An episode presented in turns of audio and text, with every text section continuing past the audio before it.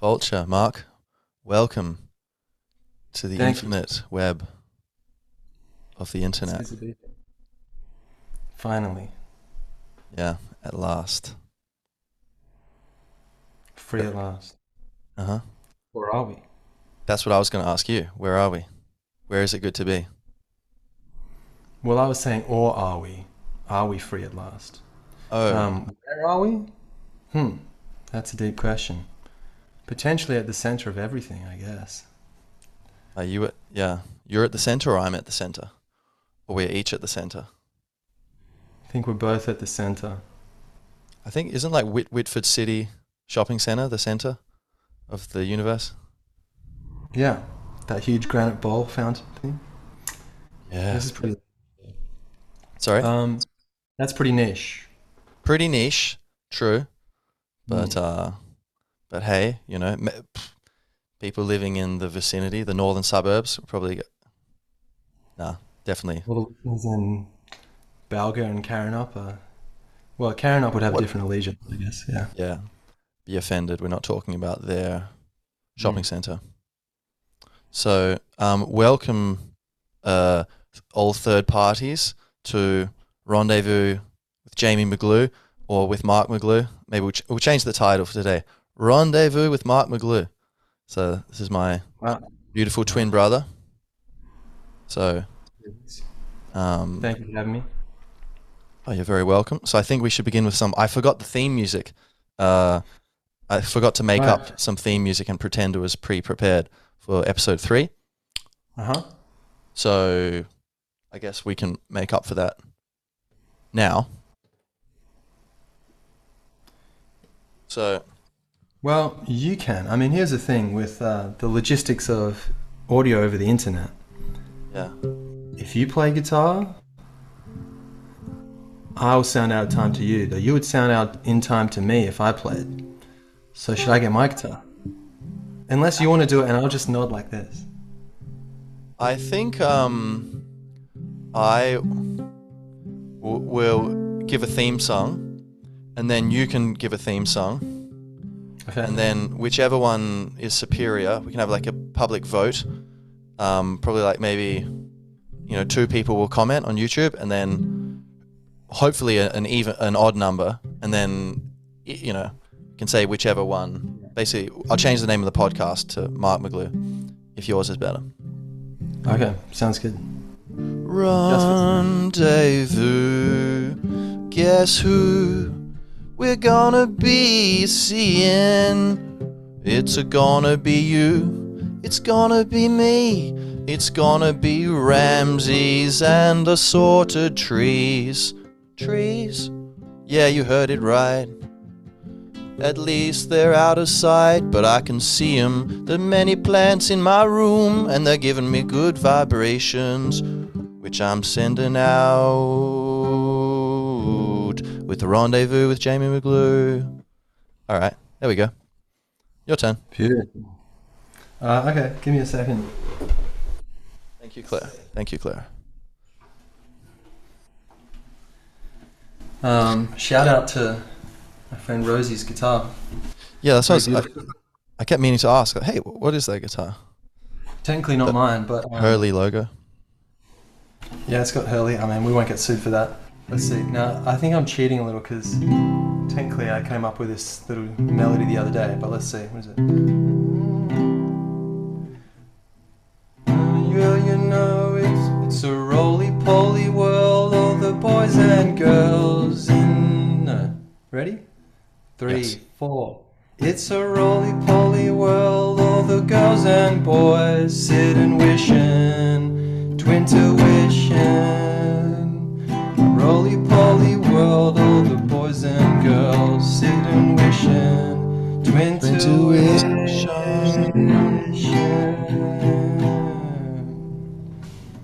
Beautiful. You definitely win. That's excellent. Yeah. Well, we'll see. You agreed to the voting. You agreed to the voting system, which we all know the voting system is real and works. Definitely. It's I actually mean- representative. I mean, I'm not one of those um, conspiracy theorists or whatever. Or, what is uh, that? I keep hearing about that a lot. I think con is comes from um, Spanish, and spiracy is from like Spyro, like that dragon game. So it's like Oh, yeah. with the dragon, and then theorist I think is like Mhm. um, propaganda in CIAEs, you know. hmm So it's like something about yeah, with the dragon of the you know the the Central Intelligence Agency, something like that. Right. Okay. Those. Uh. Yeah. Okay. That makes sense. Yeah. So anyway, but uh, I think Uh, do you want to hear a joke? uh, oh, yeah, okay. Um, so, uh, so someone walks into a bar and says, "Oh, excuse me, uh, barkeep, I just got a couple questions." And the bartender says, "Sorry, we don't serve conspiracy theorists here." And uh, yeah, that's a joke. Amazing. I love that joke. Yeah, I still don't know what a conspiracy theorist is, but I like the joke. So, Yeah, yeah I think uh, it is a taboo which is used for intellectually lazy people to avoid having to explain their um, views, which may or may not be correct, their views, but it's, Hmm. you know, um, but yeah, it's like a, that's what it is, right? It's like a well, yeah, lowering yourself to the level of emotion, so, uh, ad hominem, right? Attacking the man rather than the idea. yeah. I mean, yeah, exactly. I think ridicule is an easier response than intellectual investigation. I mean, something, whether it's true or not, even having to investigate it, kind of involves risk. And yeah, I think it's easier for a lot of people to, whether it's true or not, just be like, ah, ridicule it. Because, you know, generally people just want to get on with their life and not look under the rock or whatever. Yeah, not not fly on the rug, not you know a whole new world. Rug? Yeah, I did say rock, but rug. Oh, too, rock. yeah. Or look under the rock. Yes, true. Um, Mm. Where some people have been living. Be like, oh my god, how many people are living under here? you know, Yeah. sorry to disturb you. Billions. Billions. We'll Yeah. find out. Well, God, God's sitting on a rock. He's like, we're all living under God's rock, I guess. Yeah, Rock of Ages. Amen. Yes, indeed. Um, um, Mhm. yeah. So you're saying it's easy? Uh, no, it's risky. You're saying. Yeah, well, I mean, you know, realistically, yeah, there is the, in one sense, people not wanting to consider new ideas is, you know, that's just the way it is often with, like it seems, with the human psyche. You know, whether it's uh, just that you're in a relationship and you don't want to consider that what the other person's saying is true uh, because it's difficult to comprehend emotionally. So there's this connection between intellect and ideas and reasoning, and then there's the subconscious at work of emotions. So there are emotional reasons you might not want to look at something because it's going to threaten your worldview or even just your view of yourself. And so if you can project your emotions outwards by either like criticism of someone else, say in a relationship, or ridicule of another person in, within a society if they're trying to bring in new ideas, or question the current prevailing status quo. Um, Mhm. That yeah, it is easier to kind of project outwards than to allow something to come in towards you in many ways. I think, and uh, yeah, there's, there's Yeah. that aspect to it. Yeah, seems like your we have our narratives about like what's happening and what's real, and then hmm. when when that's challenged, it's kind of I guess it involves a lot of like intellectual work. Sometimes to like you have to consider, like oh maybe the structures needs to be edited, but then also the very idea that the structure could be wrong. Some people find that very intimidating. They're like, you know, if you've got a culture of like open mindedness and intellectual curiosity and truth seeking, I think especially if you're aware that underneath everything, the truth is just exit your mind. Outside of your skull, the truth is It's just here, you know. Like um, Mm. just med- meditate, go into your breath for ten seconds, and then the truth is there, you know. So it's like you're not worried about like the chaos because you're like, no, it's all the mind is just an approximation. Logic's useful for kind of a, a certain level of analysis, but the truth is here. It is what it is, whether we know it or not. But I think maybe some people, the idea that their view in their mind of things could not be correct is kind of like mildly terrifying. So there's that fundamental fear is brought up. Also, they think someone's pushing onto their turf, their territory. So the reptile instincts kick in of like defend. But then also what you're Mm. saying, which is interesting, is like you made me think of like that maybe people have these emotions which could be from like, oh, I'm wrong, I might be wrong, or like or whatever it is, or kind of like um, the unknown of intruding in. Like, what? This is this is a thing that's true.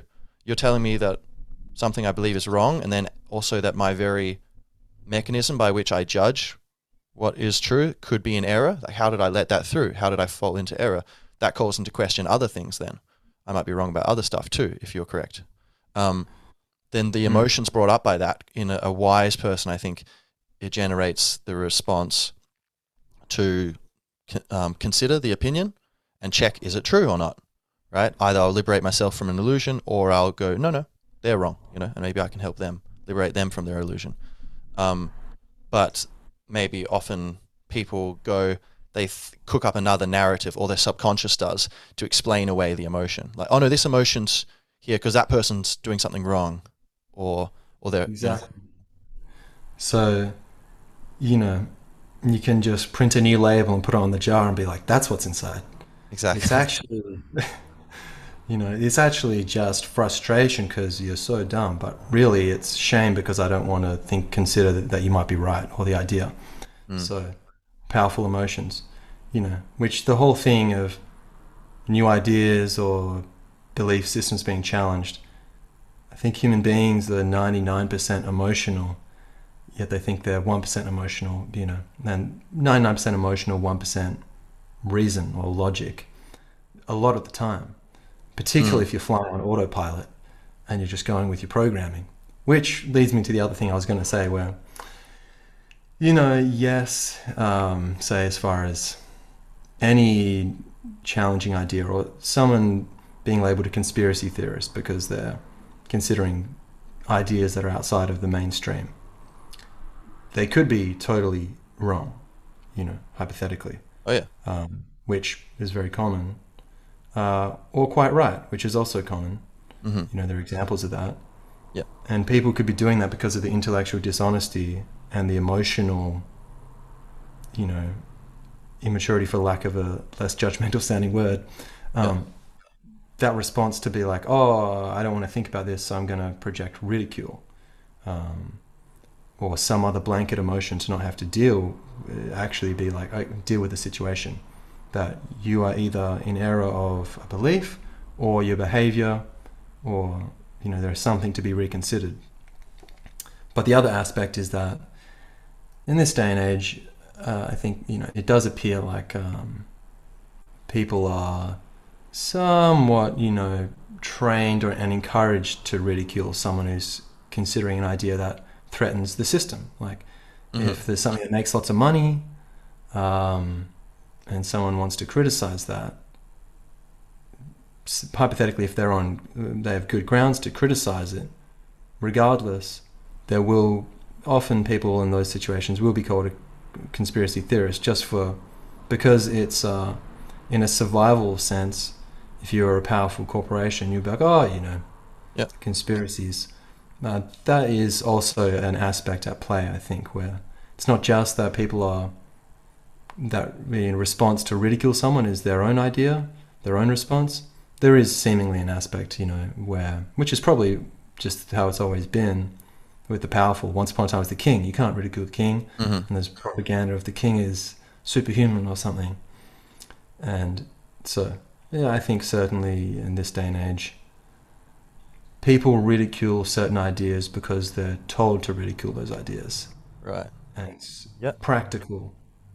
And I think part of that is it's like it slips in, you think it's your own, like how much of our opinions are ours and how much of that is actually it's just Mm. what you were taught by mummy and daddy, and they were taught by their mummy and daddy, or you're taught at school. You know, um, you know, like uh, you know, if you've got um, a bunch of 13 year olds, uh, you know, some French 13 year olds, Australian 13 year olds, um, Irish 13 year olds, German 13 year olds, whatever, Chinese 13 year olds, put them all together and go, all right, talk about what you learn in maths class. All right, great.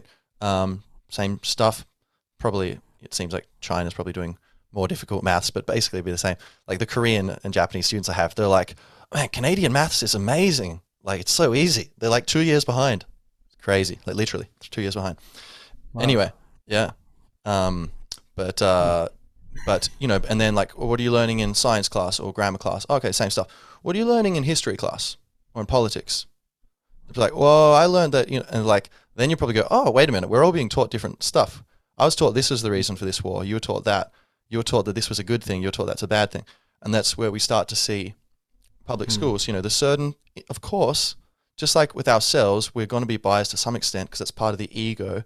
And the ego is to some extent, it's out of whack, of course. I think in this age, it's below, you know, in general, we need to kind of trim the virulent uh, uh, growth of our um, uh, the ego, but like you do need, you know, it's a natural thing, you know, like um, for us to be part of this, you know, material universe here, to have the sense of individuated self, you know, but whatever. But there's like that kind of national sense of self, which has a certain, of course, like uh, instinct, natural instinct of, of tribal kind of thing of this is our story and this is what keeps us organized. We're the good guys, of course. We're always the protagonist.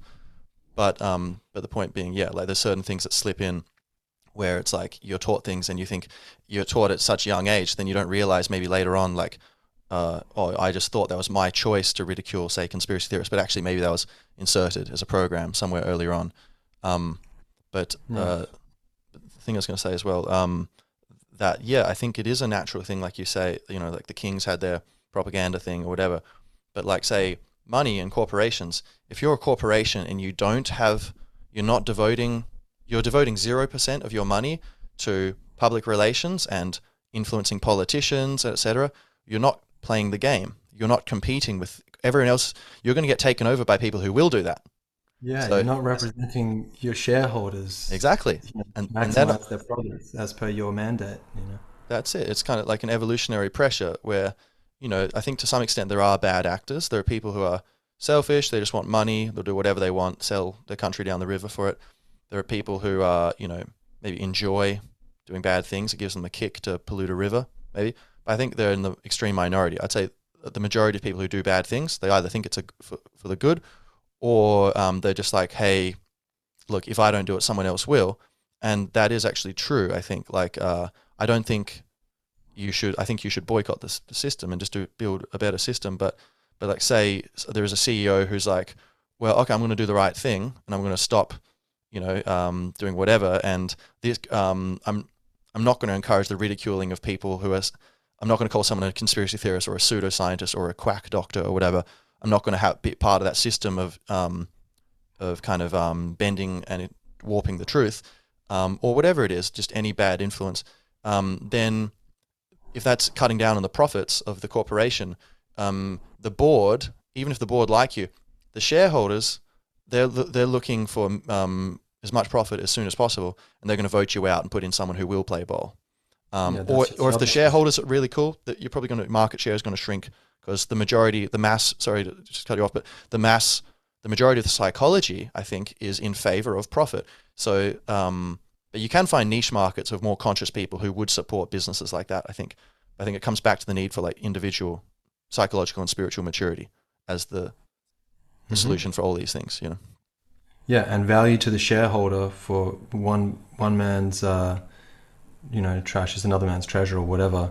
One person's uh, treasure is another person's trash. Like the if someone is more spiritually minded and they have different ethics and principles, then if they were going to invest their money, they would be wanting some. It would be following a different system of value, not just are you, how much money you're going to make me, but how are you going to make me that money? Yeah. Am I gonna you know, invest in a company that say is, you know, hurting the environment or hurting people and they make lots of money, but it's deeply unethical. um, if not even criminal.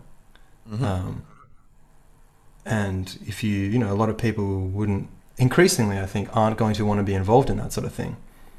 Um, because it's not like it's necessary to be involved in unethical operations, even as like a very vague, you know, tangential kind of accessory to it.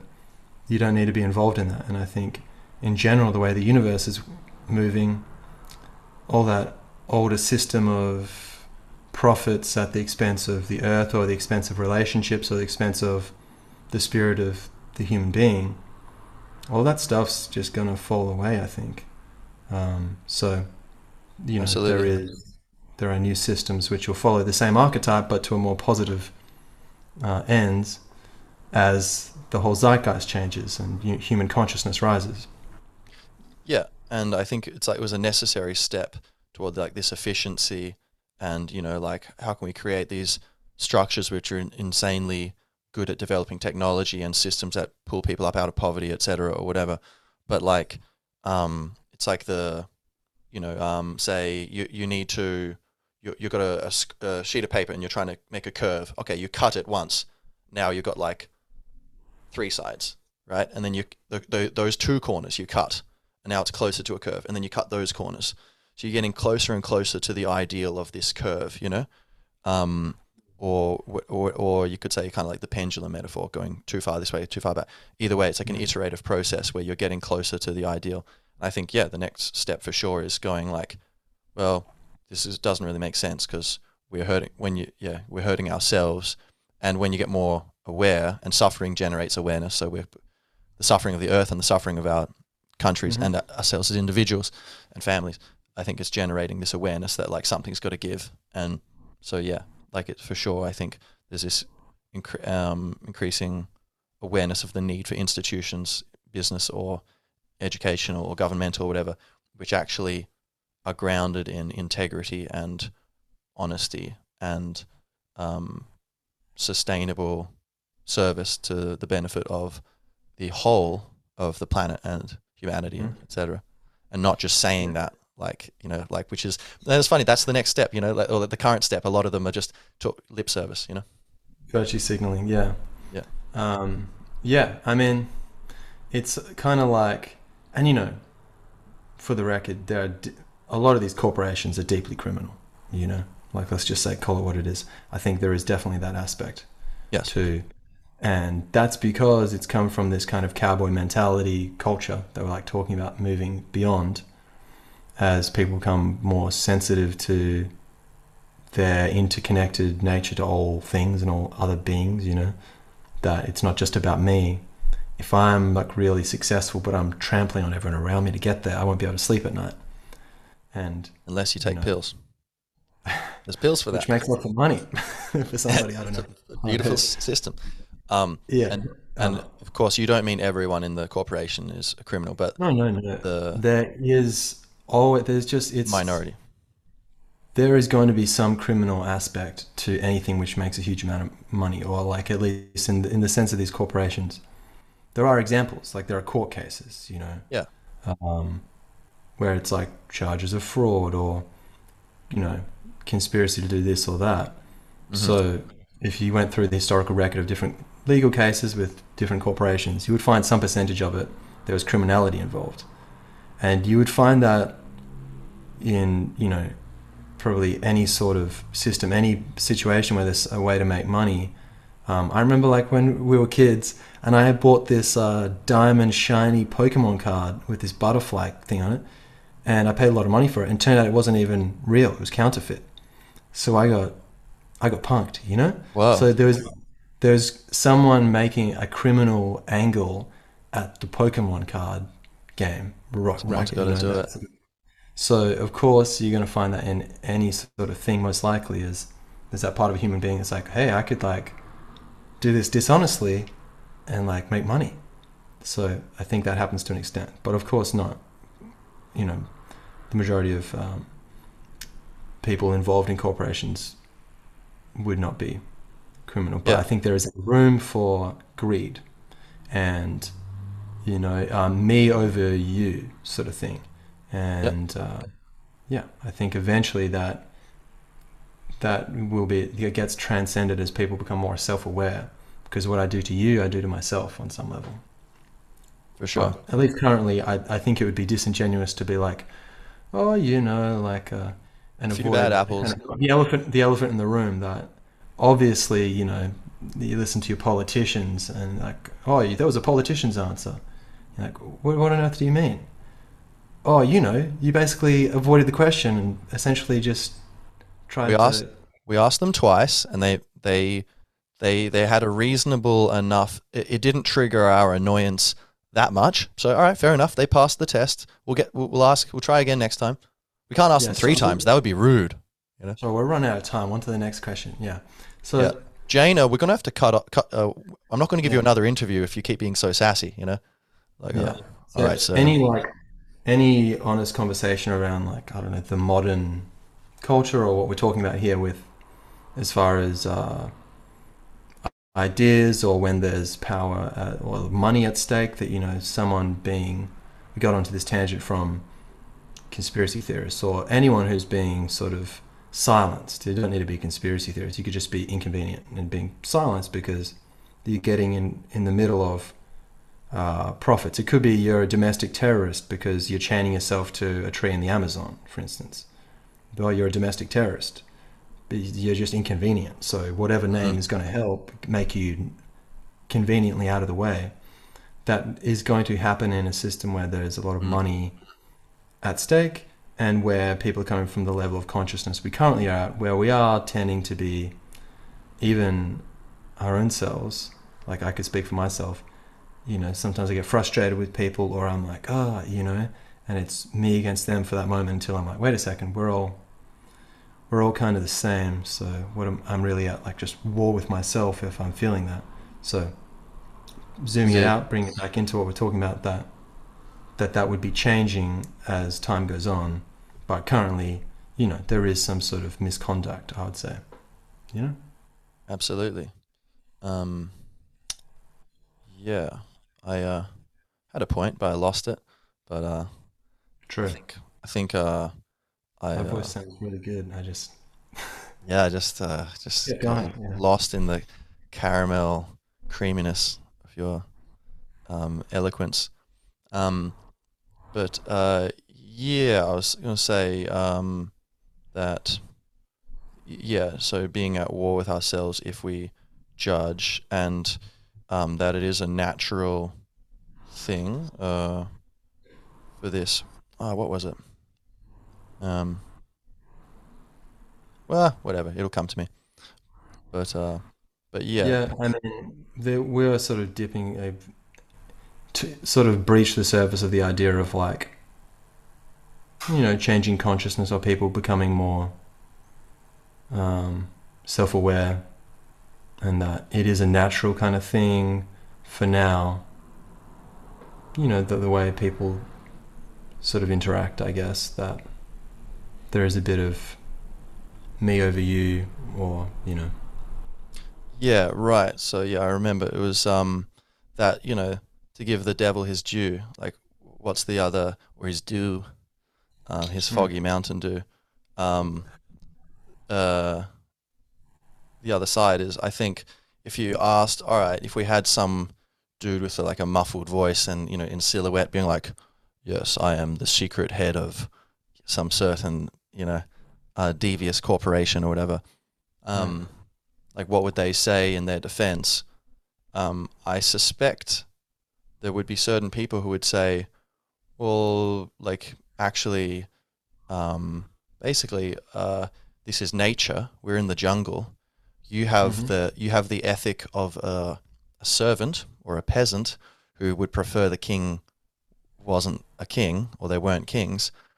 But I have the ethics of a king, and my, my rules are different, and they you know, yours are convenient for you, mine are convenient for me. There, you know, and they would say like, okay, um, we are we are following the rules of the game, but it's just that um, part of the game is that I'm not telling you what the game is, right? So Mhm. you think the game is, and most people think the game is, you know, like fair competition, etc.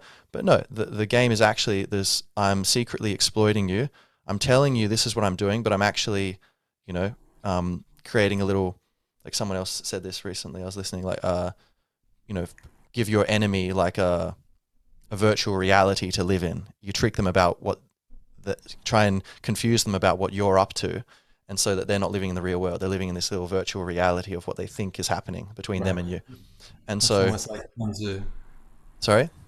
It's almost Sun Tzu, you know, appear Yeah. weak when you are strong, strong when you are weak. Or Wow. Indeed. mind, yeah. mind fuck the opponent, basically. Indeed, yeah, yeah.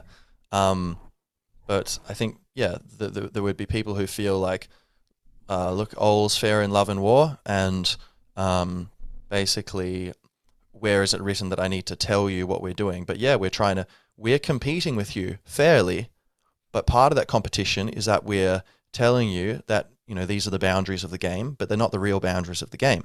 We're actually, yeah, we um, the the state apparatus, which I think uh, is um, far too big. It's very expensive. Take we're, we're taxed far more than we need to. Hundred years ago, only the very wealthy people were taxed income tax. Now we're all giving Mhm. away enormous amounts of our money, and we have to spend huge amounts of time, you know, sorting out the paperwork, etc.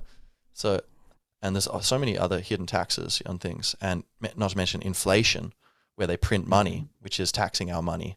You know, all of our dollars, each of them is worth Right. less every time they print more. Been, and they And who prints it anyway? Um, I think it must be the government. No, it couldn't be private corporations, could it? What? Oh yeah, central bank. Central central bank. Oh, my head back and to the left. um, Yeah. um, yeah, central banks. People are like, yeah, even the the word central bank. Like, Hmm.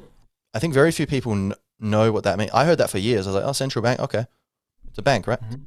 No, different to a, a normal bank. Look up what a central bank is. You know, watch a few documentaries. Like, oh, oh, I didn't, I never, I never learned about these in school. Um, yeah.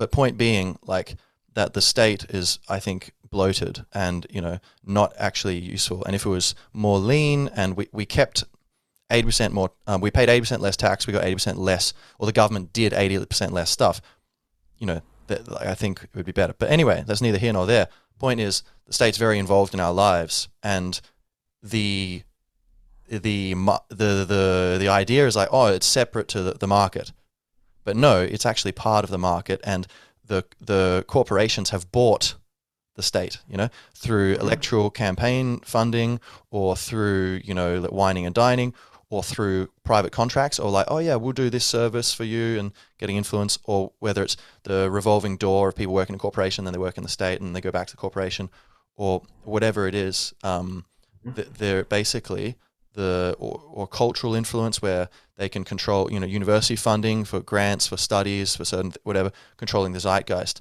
The point being, the, the money and power, surprise, surprise, actually doesn't um, respect the boundary of you know public versus private.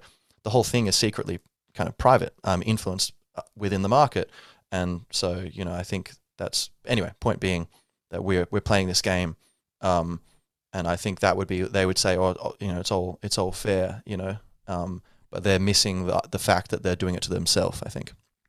Right. I mean, and it is fair in a sense that it keeps the story moving and everyone learning. Mm-hmm. And it's like if I make a mistake, if I if I'm in an abusive uh, sort of friendship of some variety, someone who doesn't treat me well, uh, I kind of there would be a vacuum that would be created, and if that person left, that would be filled by someone similar. You know, because we need to learn lessons in life, and I think this, you know, the spiritual aspect to all this, which is I think essential um, and effectively undeniable if you're if you're willing to look into it. I think there is it is just the most rational conclusion, and that the universe is in, is uh, fundamentally meaningful and aware, and that the fact of something instead of nothing is more or less synonymous with God.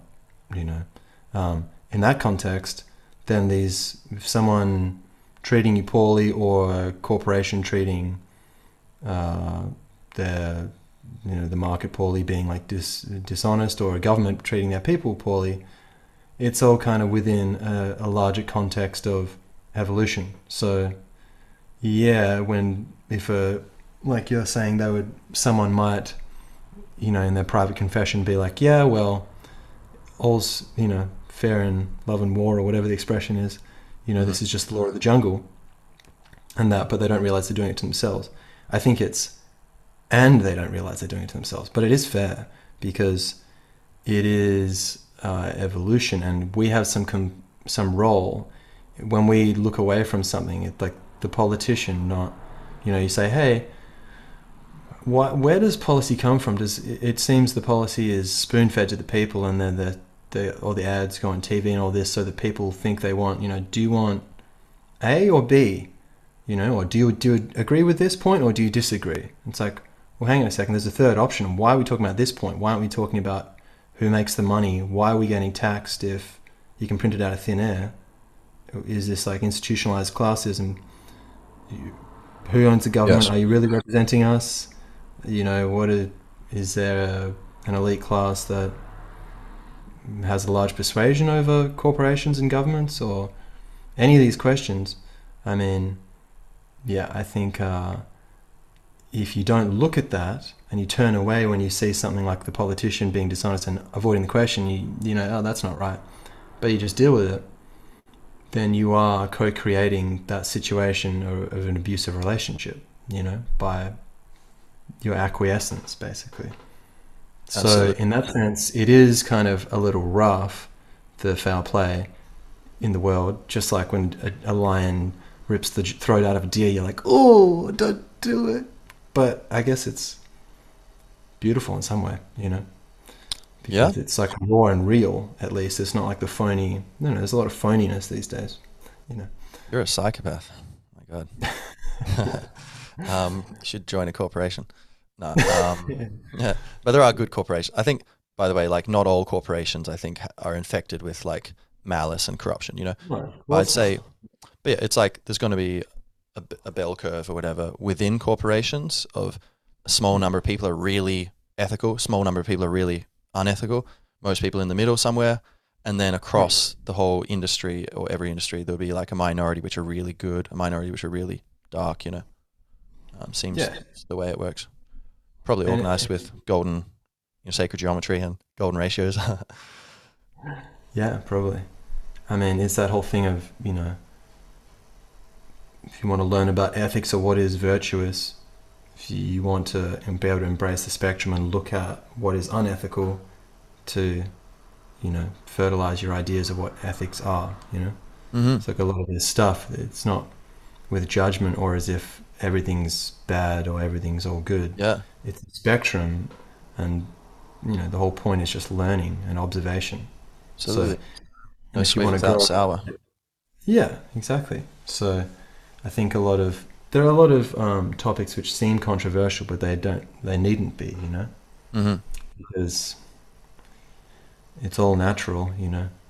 Um, Yeah, and imagine if if you if you could, uh, you know, at the beginning of Star Wars, you know, Darth Vader just goes and wrecks all those those dudes, um, you know, who are like, you know, the twitching like blonde eyebrows dude, just like oh, so terrifying. When I was a kid watching that, like, oh my god, this guy is terrified, and he's just like waiting, and he just comes and they just like you know, um, smash them all, you know, like the stormtroopers and Darth Vader. Um, imagine, you know, after that, if you know Princess Leia is like, how could you? And he's like, actually, yeah, good point. What am I doing with my life? All right, let's be friends. You're like, oh, that movie was fast. That that went well, did it? No, we Yeah. didn't. We didn't learn anything, and we didn't experience the range of emotions of being human. And so I think, yeah, it's an important point that like, it's good to go from everything's fine to going, oh, uh, red alert. There's some fishy stuff going on on planet Earth, and we Mhm. there are babies go to Yemen, you know, to get out of the abstract stuff, um, and look what's happening there with kind of genocide, etc., assisted by Western allies. What's going on with Saudi Arabia and all that, corporations who, who sell munitions, corporations Yep. who making enormous money off war, who want war. bomb. Sorry, Yeah, places who the the people who create the weapons to destroy cities, the people who get the contracts to build it back up. You know, Right. That whole no bid contracts. Halliburton, Yeah. Dick Cheney being uh, vice president, kind of seemingly running the Bush administration, and then former CEO of Halliburton, and then Halliburton gets this no bid contract to rebuild everything he blew up. Interesting, Right. You know, And the Um, fact that wars make a lot of money in general. yeah, know? like that thing. War is a racket. The guy in the 30s who was a, a general, like a, a, pro- a retired, a proper general, like in the United. States Army, saying war is a racket, and it, it has always been a racket. It's possibly the oldest racket. A racket being like you know you hear it like the Al Capone and stuff, you know, racketeering. But it's basically some an illegal enterprise which is not what it no a, an enterprise which is not what it appears, um, and it puts up a front to um, so to maintain its activities, and it's at the exploitation of the many for the benefit of the few. Hmm. So, um, gambling could be a racket, you know, a, pros- a prostitution, whatever, or war, you know, where you put up a front of, oh, we're going for f- democracy, but it's like something else. But point being, like, um, uh, yeah, like you say, all these, it's yeah, so it's good to become aware of this. That's a positive step in evolution and maturity of perspective. But then it's not the end goal where you're like raging about, you know, how life is so unfair and what's going on. That's actually just wait. You know, on the on the other side, you go, oh yeah, okay, it is, you know, a, a, a veritable fish market. This planet, there's a lot of, you know, a lot of strange things going on.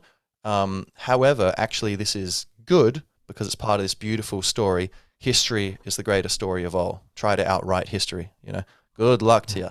And um, it requires dark and light. And um, yeah, so Yeah, absolutely. And I mean, yeah, truth is stranger than fiction. Kind of another good saying to throw in there. I mean, yeah, I think that's the thing is, truth is stranger than fiction is also stranger than fiction and truth. truth is stranger than fiction. Uh, yeah, truth is Truth is Um, danger then friction. right, and uh, uh, froth is proof of diction. Oh yeah, I remember that one. Yeah, learned that from the government in school. Yeah. Taught me what was what. Um, very good. Um, nosedive into absurdity. Yeah, yeah, Surprised. very good. And that's you know the humor also very very Indeed. necessary. But which sort of connected to what I was about to say is, if you want to, I think, if you want to live a full life, you need to have open eyes and an open heart, and you need to actually process what comes in those eyes and in, into your heart. And so, if you see something that's beautiful, you need to celebrate it.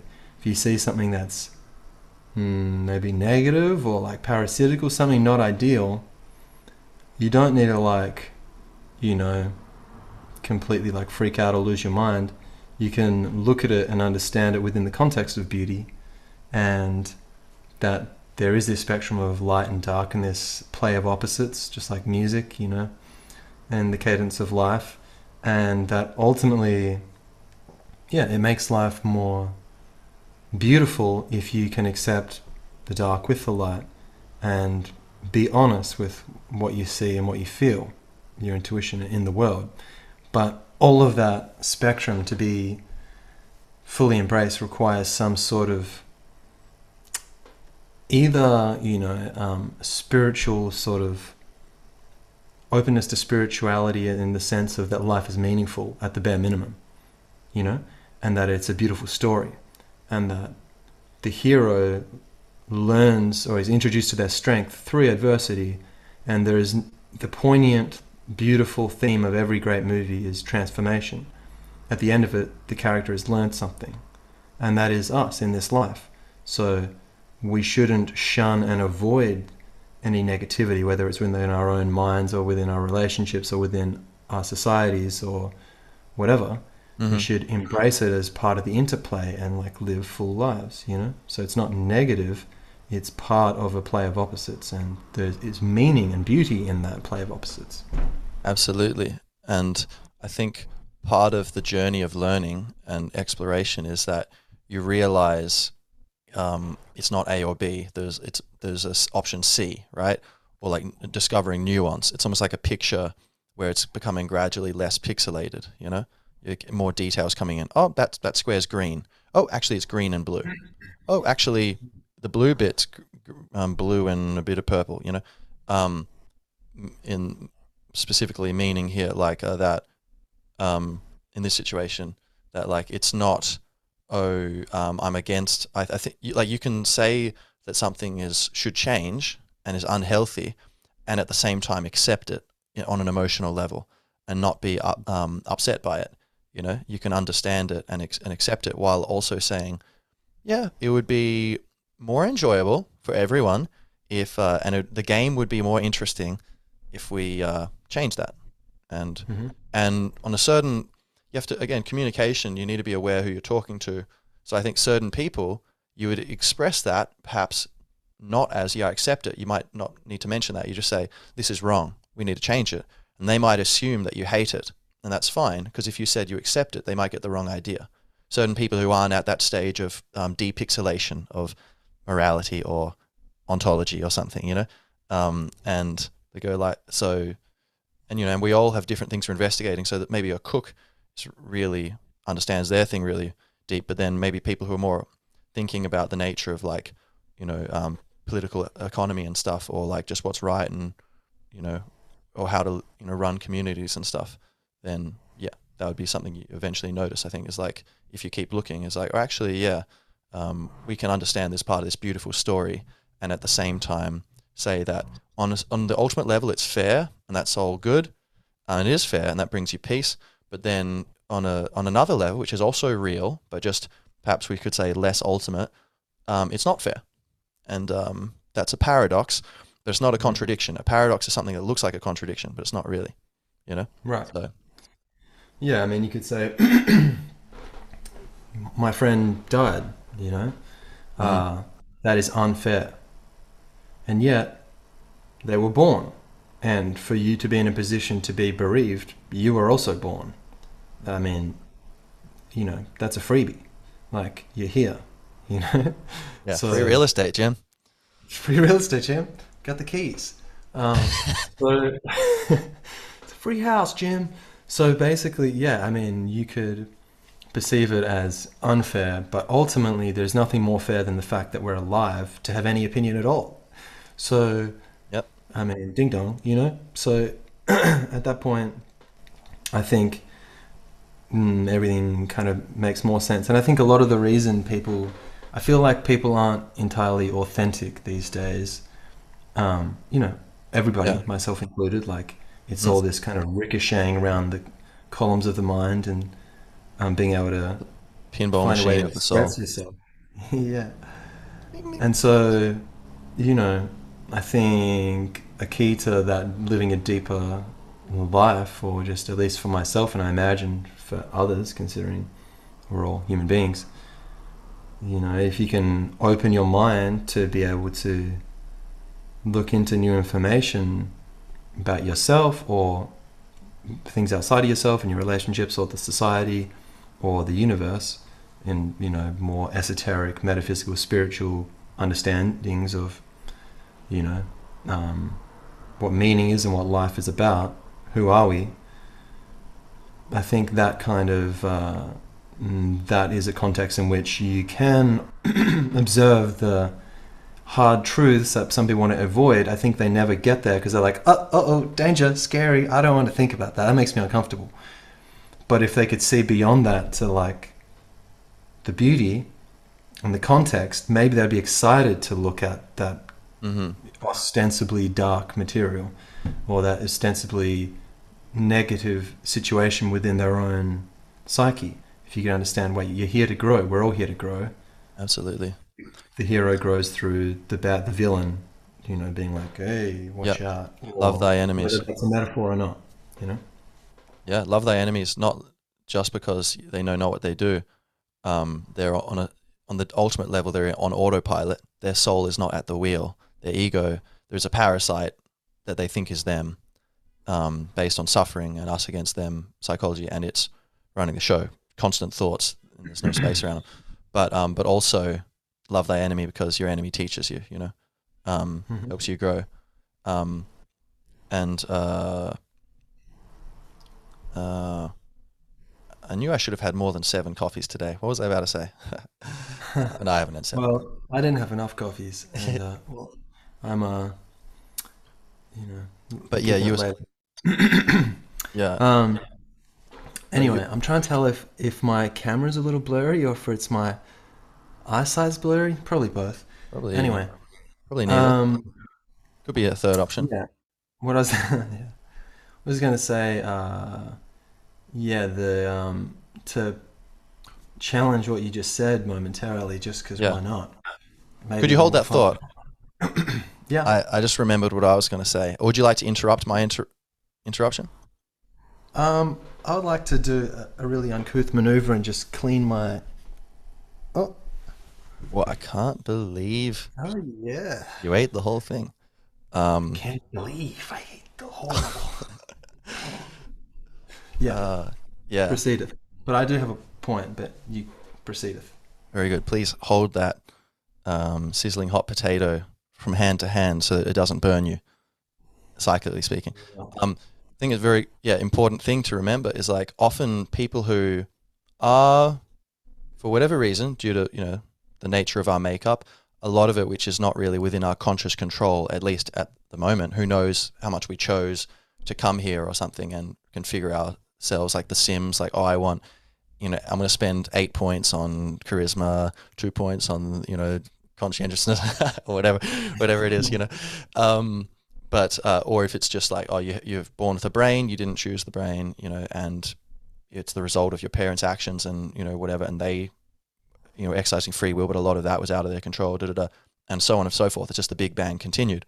But um, for whatever reason we are who we are and um, those of us who are more um, tempted and for whatever reason have engaged more with anomalies and things that don't make sense within the prevailing structure, yin and yang, order and chaos, we're more willing to flirt with chaos and go, oh, what, which is also the hero's journey, you know, going out into the unknown, leaving your home country, having a little adventure, seeing if you can find uh, some dragon to slay, get the gold, bring it back home and share it, and go, hey guys, look what I just figured out. Um, uh, you know, these cartels are running the planet, or whatever it is. Um, uh, the point being, any kind of you know more esoteric information that other people might not be aware of, uh, it's very um, if it's something kind of that triggers neg- negativity, it's something kind of more negative. You'll notice rather than oh, we're all immortal, guys, check it out.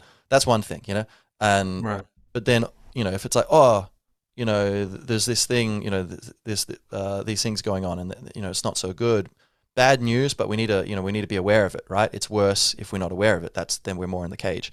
Um, Right. it's very important that you know the you come the when you when you express it you express it with an emotion that is appealing. So people want you know you've said this before many times right? Where there's someone like yeah you just got yeah, you don't understand da, da, da. it's like you know, if you don't look happy, people are going to go, oh, that guy is looking into all this stuff and he, he doesn't seem very happy. I don't want to be like that. So you you got to be have, you know, not bite off more than you can chew and kind of have the self awareness to kind of be like, um, more important than what you're saying is how you're saying it and having, you know, a kind of serene, calm, humorous is good, humble, you know, just being like, oh, this is a, if you're interested, you know, I think this is a thing, you know, they go, ah, okay. Then people can receive that.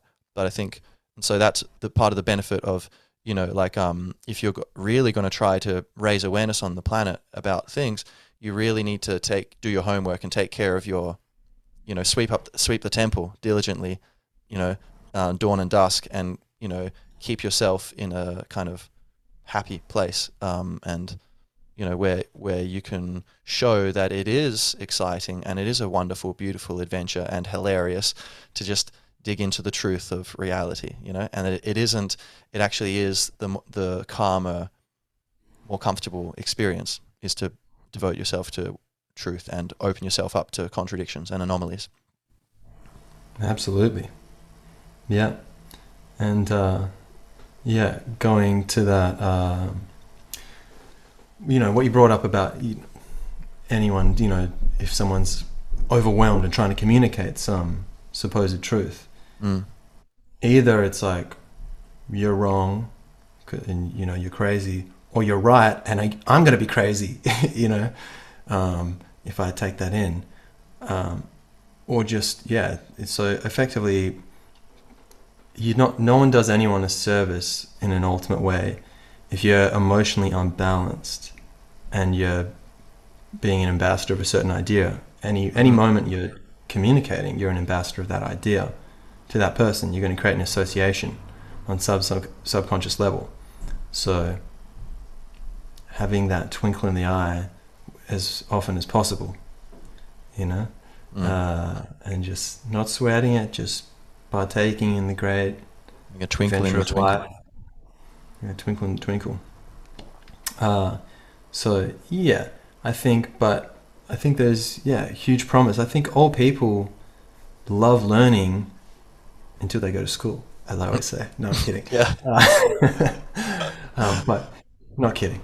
But yeah, like education, that is a virtue in just the sense of we are here to learn, I think. So when we're learning about ourselves, we're growing. When we're willing to learn, when we're learning about the world outside us, we're growing in our, Our self capacity outside us. ourself outside us yeah um, so that educational spirit doesn't mean oh i'm doing my master's in this or i'm doing this in that institution you know which in my opinion you're more or less just being part of someone else's business model instead of creating your own business. Though to a certain extent you can gain information but a lot of it's free on the internet. But what i mean by ed- education more in the spirit of curiosity and learning and having that realizing that it's so fun to learn new things about yourself and about the world and all this you know? And uh, that it kind of takes yeah that uh, attitude of courage to look at different things and just know that you know as long as you're growing as long as you're trying different things it's a beautiful story you know so. Absolutely. And you know, people say like, "Oh, um, Jamie's hair's better than Mark's," you know, Right. and I tell them, "Well, I mean that's subjective, but um, but you're probably right," you know, and Hmm. uh, and then and then eventually, sooner or later, I go like, "Look, lads, please stop talking about my hair." We, the point is, you know, um, uh, some people say, you know, like, uh, oh, wh- why would I bring a, a, a child into this world with all this suffering? And it's like, well, would you rather your parents hadn't brought you into this world, and you're still here? So uh, we can, I the, I think it's a fair uh, implication or d- d- uh, inference that uh, you would rather be here, you know, and that, uh, as you say, something's better than nothing. Even something which is full of suffering is better than nothing. So who's going to enjoy the nothing? You know, it's like, oh, it'd be amazing if it was just peace, just nothing existed. Like, well, I mean, you wouldn't be enjoying that nothing. So, you know, couldn't you just kind of, you know, get into a bit of yoga or, you know, um, mindfulness or whatever, learn to turn off your mind, um, watch some hilarious movies, hang out with some trees, walk barefoot in nature, whatever, um, you know, get yourself an ancient Egyptian statue or whatever, whatever floats your Mm. boat, whatever blows your hair back, um, and uh, you know, like live um, and do your best to make peace with the the difficulty of it.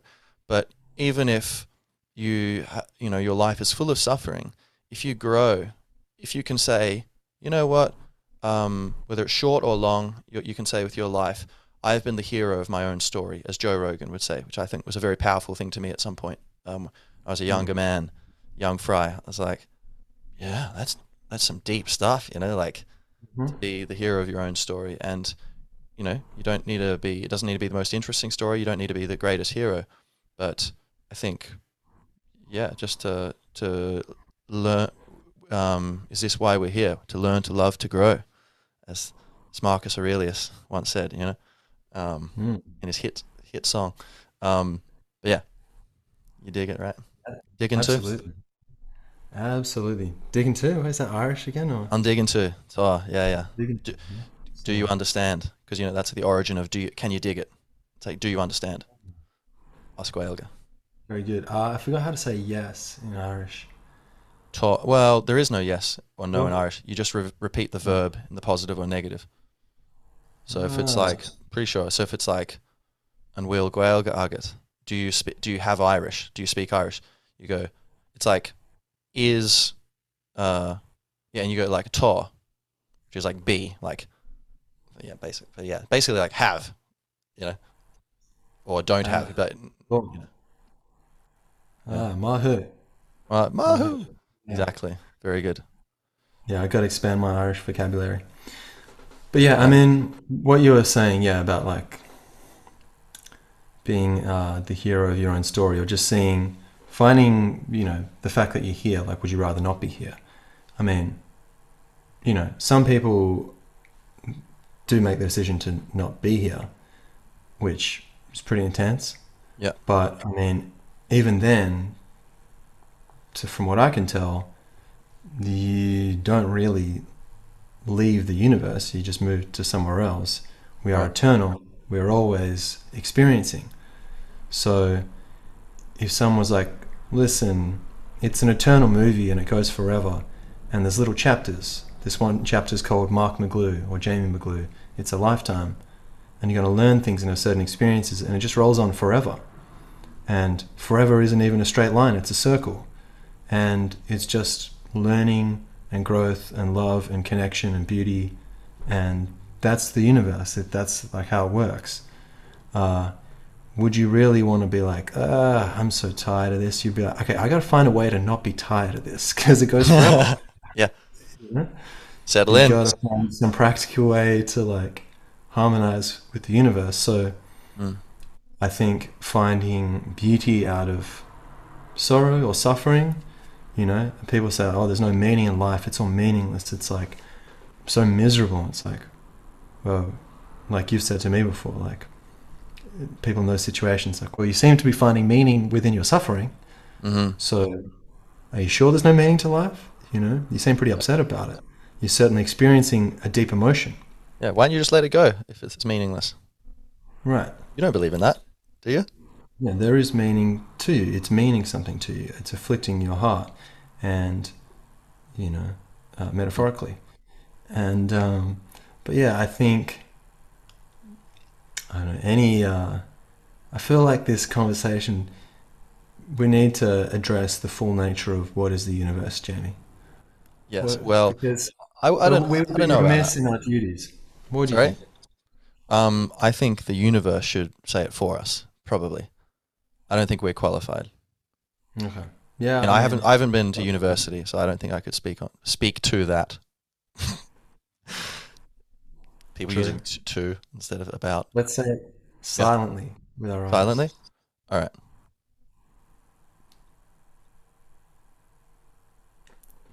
Uh, If you got that. let's see. Um, the full nature of reality. Yeah, basically, yeah, we just said it, right? Silence. Uh, but I think spirituality we should mention, like, because I used to think that, like, I remember reading, um, like, what is spirituality? I think a lot of intelligent people who could, you know, embark on the path of like uh, adventure of like the path of you know like a more esoteric wisdom or whatever, or the um, rambling, freewheeling path of you know cosmic humor, the cosmic giggle would be like hit up against something which I hit up against, which was like, uh, you know, like pff, spirituality. What that's just hand waving. Like, what does that even mean? You know, and this error of thinking because I don't understand it, it mustn't make sense. It must it must be people who are kind of pretending it makes sense instead of being, which I guess is making an assumption, like you know Don Don Miguel Ruiz would say, rather than having the courage to ask a question or the initiative to ask a question, um, to say, what does that actually mean? Let's look up ten different definitions of spirituality. And some people are doing hand waving; they don't know what they're talking about. You know, they're like, you know, man, it's like, uh, you just got, it's just, sorry, they do that with everything. That With everything, yeah. Absolutely, yeah. But like, um, I think, you know, um, at a bare minimum, like you said, to, to believe that, uh, you know, existence is a. I think you said something along these lines. E- Existence is good. You know, it's it's a it's a good it's a good deal. You know, um, and um, but I think the, my basic kind of understanding what's you could use spirituality to mean many different things because words don't have meanings in themselves. They are signposts at aspects of reality. and that's why you can have a word in French or German or Indonesian or whatever, but it's the one phenomenon which is being talked about. They're, they're signposts, right?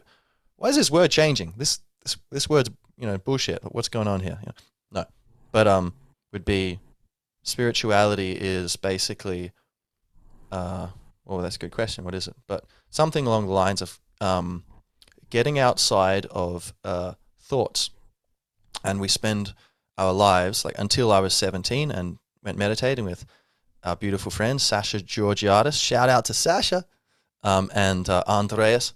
Um, so, uh, you know, her dad I think was go- uh, going to this uh, Buddhist temple and in Australia, right? And went there and meditated and was out.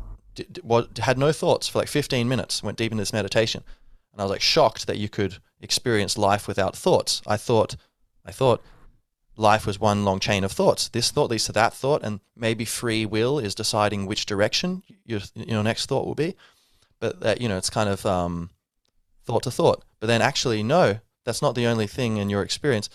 There's this one space of consciousness, this silent awareness, and then there's thoughts filling that. They're a type of form that fills the space. But that so basic spirituality would be um, kind of waking up, becoming waking up, becoming fully sane, waking up out of this dream of of only living through um, linguistic labels for stuff, and kind of, and I think we all, of course, we all are already that consciousness. We already that is who we are, but it's so, and there is always, I think, moments of you're looking at something or you just feel kind of calm. You're looking at a, a painting or whatever, and you're not thinking, but you don't realize it.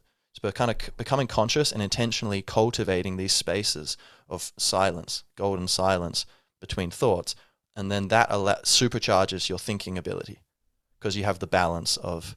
It's like someone who's trying to go to the gym all the time and they never take a rest day. It's not actually the most efficient. Right. thing. So I'd say spirituality, the balance of that, yeah.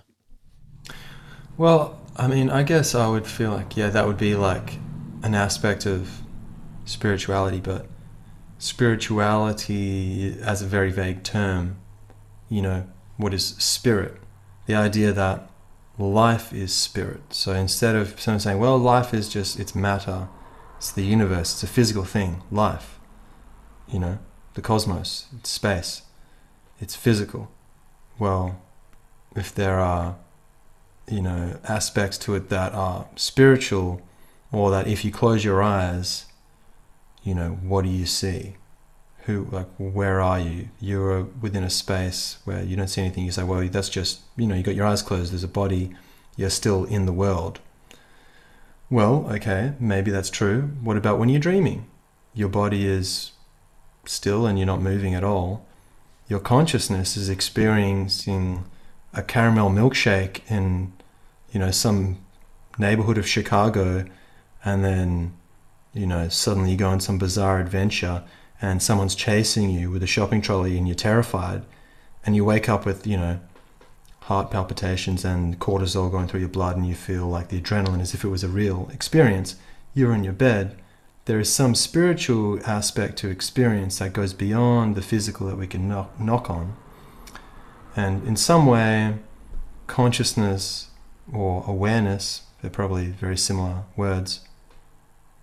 I think spirituality would be more directed towards the idea that the universe is composed of consciousness, not matter or spirit. Um, spirit is the one spirit of all life. That is the fact of something instead of nothing. So these are all words, but spirituality in my mind would be the um, I suppose the pursuit of truth or the pursuit of uh, or the practice of and the pursuit of being you know the fact of being uh, that that is. And when someone says oh the spirit of an artist what do you mean? Is that a metaphor? I don't know. I just said it. Everyone says I don't know what I'm talking about. They just told me to say this. yeah. So, but I think, yeah, certainly it turns a lot of people off, and there would be some people who are intellectually uncomfortable with the idea of spirituality or would find it underwhelming and like, oh, those people with like their yoga pants and, oh God, it's like so tiresome and pretentious. And then Sometimes. there's people, you know, sometimes it is. but it's the same. You know, same with everything. Uh, you could, you know, you could draw that conclusion upon most things. That human nature plays itself out in whatever your vocation. But I think the important reason why spirituality is important, or you could call it metaphysics if you want a more scientific idea, or esoteric, or for some people it's religion, though I think that's kind of a politicized glass ceiling on spirituality. Really, just talking about consciousness or being, life in the universe, you know, it's important because if you go into that, it enriches all your current pursuits you'd have otherwise. But effectively, it's the most practical way to be able to enjoy yourself, to be able to close your eyes and feel good in your own energy. You need to be able to meditate, like what you were saying about the thoughts, but also if you can have some sort of building blocks of how does the universe work and look into it, even if you don't find the answer, you're going to understand more than if you never look. So it's almost like the quest to be happy and to be your authentic self is going to involve looking into some deep stuff that goes beyond the coffee table and you know just the physical things you see around you it's spiritual. What do you reckon? Um yeah. Sounds about right. And um cool. Well that was good talking. wrapped it up. Um yeah i think a lot of it though is like it's like it is this openness to just experience and um, you know like because the thing is spirituality is like god it's kind of a word for that which is outside of words so right. you could you could there's no one answer really i think basically it's a signpost pointing at that which is beyond signposts you know um, mm. like someone said god is a unique word in the english language or in you know language because um, God in English, right? But um, uh, meaning uh, that yeah, it's the, the the the word which is for all the things we don't understand. We don't know what it is, you know. And you could use. God in different. You could mean the creator of the universe and the sustainer, or the infinite consciousness which is experiencing life through all its little parts. The tree yeah. to which we are the stems, etc. But you know, the source hmm? of being. Yeah. Whatever. Um, because God is very triggering for most people. Yeah, yeah, absolutely. Very loaded with like connotations of the internal dictionaries don't line up. Like, oh, you mean that guy?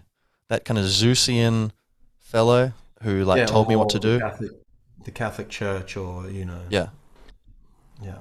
Yeah, yeah. Whereas we mean something very different. But um but uh but yeah, I think um spirituality is kind of this intellectual humility of like just um, yeah, an openness to truth seeking, and it turns out that it's all aspects of being. You know, there's just many as- facets of the diamond. So the jewel. You know, it's like there's like the fundamental. Here's a fun game, Mark. All right, so what are the mm. fundamental facets of the jewel of existence?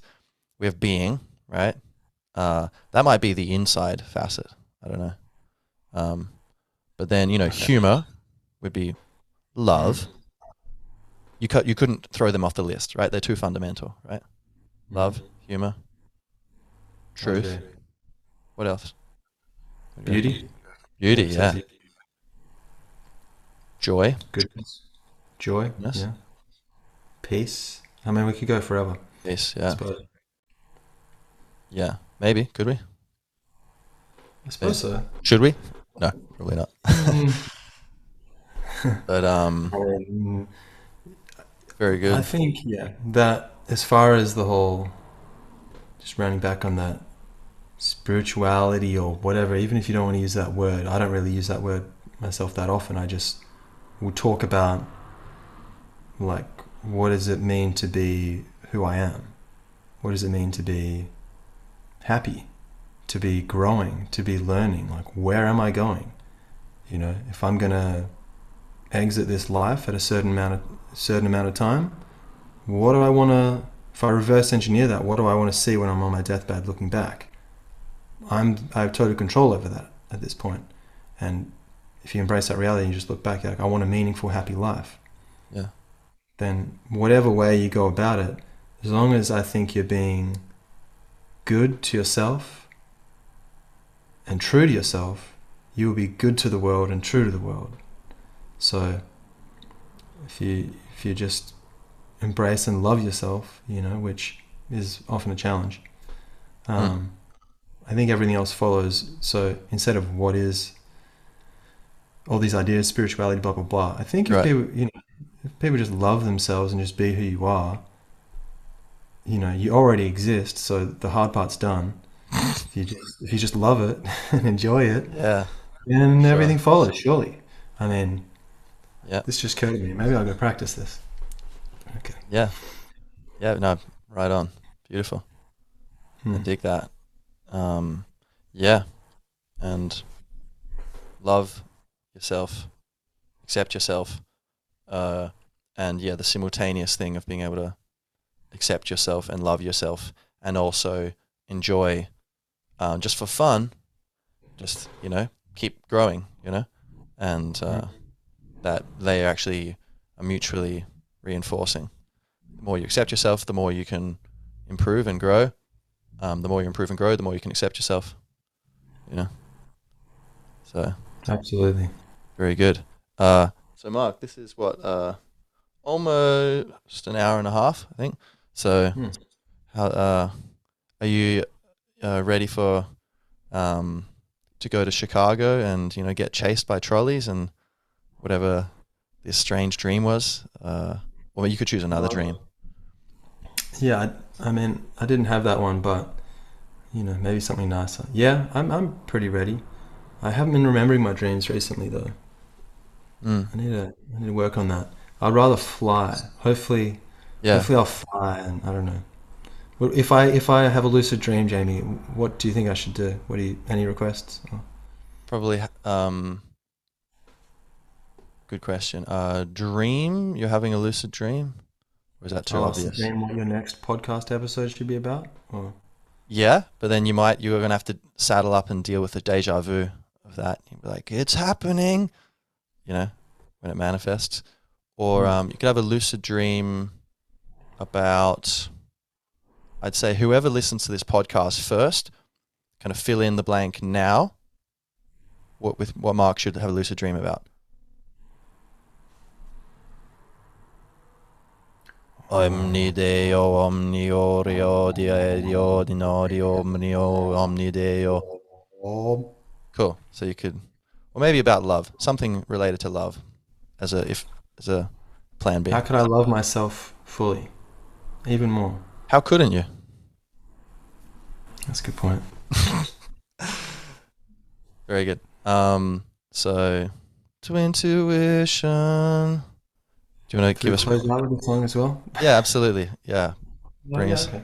bring us home with a little music. I'll do a slow, more ballad version of it or something. Okay. It's a roly-poly world, all the good boys and girls sitting wishing Twintuition.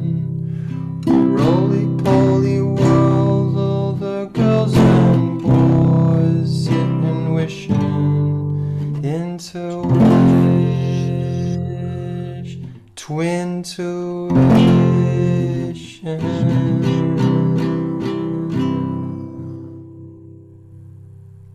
Beautiful. Gahal and Orfad. Very beautiful altogether there. We could work on the lyrics a little, make them make more sense. Yeah, yeah. It's good. It's a good start. It's good. I love it. Cool, man. Well, uh, thanks for joining uh, the podcast. And Yeah. uh, thank you for joining us, uh, sweet beings of uh, our divine triplet slash quadruplet slash whatever you call uh, camera three. Uh, the our eight billion more or less twins of our brothers and sisters of the Hmm. planet, and all those invisible uh, beings hovering around our celestial entourage. Mm-hmm. Much love. Thank you to and from the Great Spirit. All hail existence. I was going to say the Hypnotoad, but yeah. Yeah, well, that too. Yeah, that'll be good. Thank you, Uh, people. well, Thank you, Mark. Thank you.